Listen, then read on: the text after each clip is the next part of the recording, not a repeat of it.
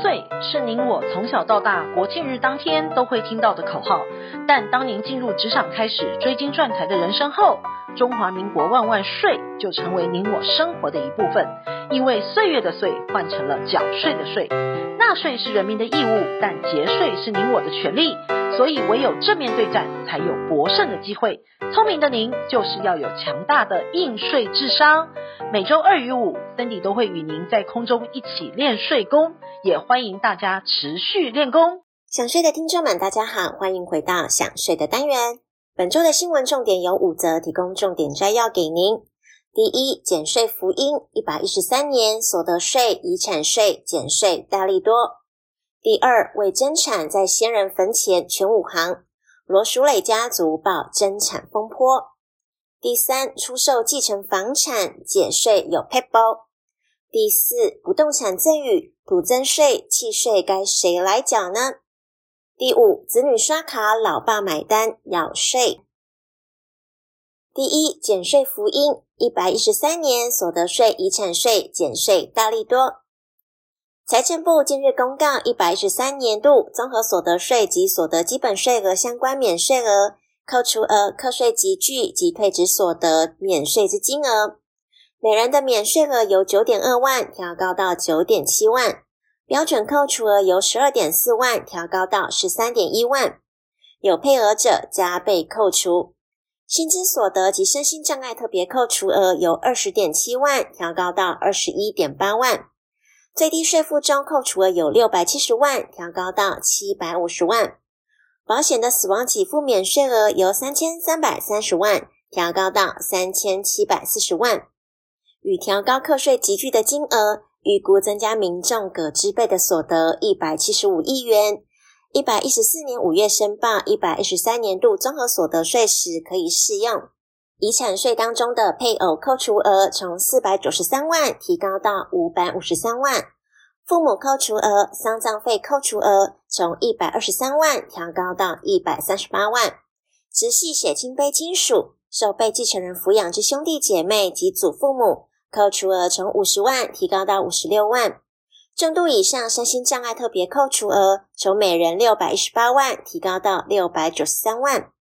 不计入遗产总额金额方面，包括被继承人日常生活必需之器具及用品，从八十九万以下提高到一百万以下；被继承人职业上的工具，从五十万以下调高到五十六万以下。适用一百一十三年以后发生的继承或是赠与案件。相关的所得税的文件，想税有整理，提供在脸书上面，欢迎大家去参阅。第二，为增产在先人坟前全武行，罗淑蕾家族爆增产风波。今年七十一岁的罗淑蕾，曾任三届立法委员，卸下职务之后，回归会计师的本业。先前因不满谁摔死了李姓系列影片中提起了言论。造成他的名誉受损，跃上了新闻版面。没想到再次出面，却是爆发争产风波。前立委罗淑蕾家族在台北市阳明山山清路有栋透天厝，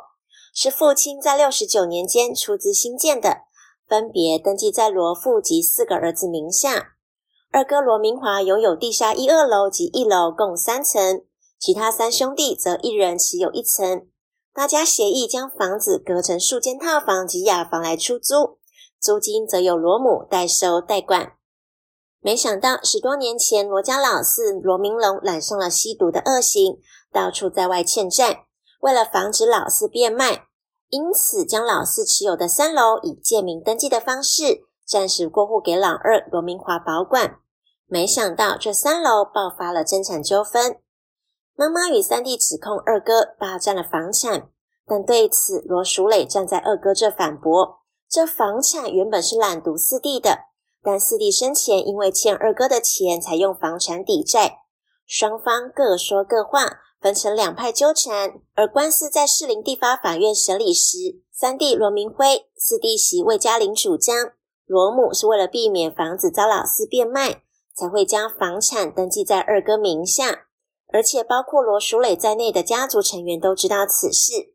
并指控罗淑华为了合理侵占行为，营造老四欠他钱才将房产抵押给他的假象，并伪造多张老四签的本票当证据。但弟媳魏嘉玲出示了丈夫生前的金流记录，强调丈夫在外虽然有欠债，但都是拿自己生意的资产来还债，或用自己的房产向银行抵押借款，根本不需要向罗明华借贷。而二哥罗明辉也出示自己与母亲的账户，控诉二哥罗明华拿走母亲九百多万，仍未归还。法院审理，身为关键证人的罗母被带到国外居住近半年，只能依据罗淑蕾提供的法院录影文件当证据，因此判罗明辉、魏嘉玲败诉。但今年九月高等法院开庭时，罗母当庭翻供，反驳当初的录影影片全是罗淑蕾指示的。房产确实是借名登记，两个儿子根本没有任何债务关系，全案仍待高等法院审理中。第三，出售继承房产减税有配包，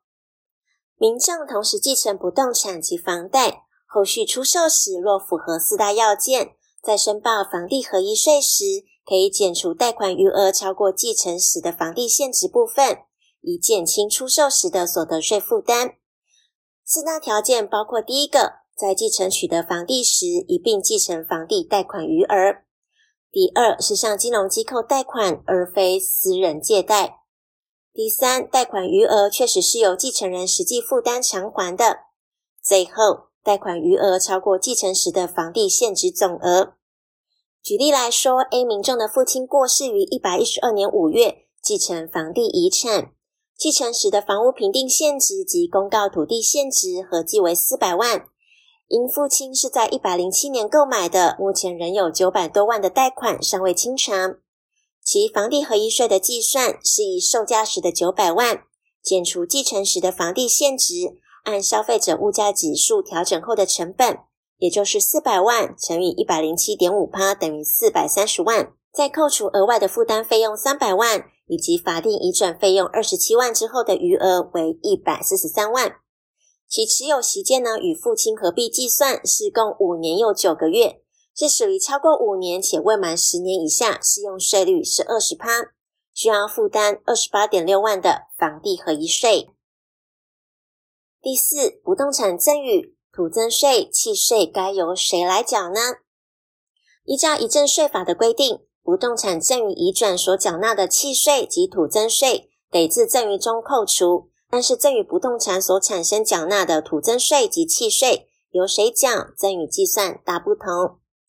赠与土地缴纳的土增税及契税，纳税义务人为受赠人，如由受赠人自行缴纳，可自赠与总额中扣除；但若由赠与人出资代为缴纳，依遗赠税法的规定，应以赠与人课征赠与税计算。应并入赠与总额中计算，再依照遗赠税法施行细则中自赠与总额中扣除，则相对受赠人缴纳，赠与人需缴纳的较多。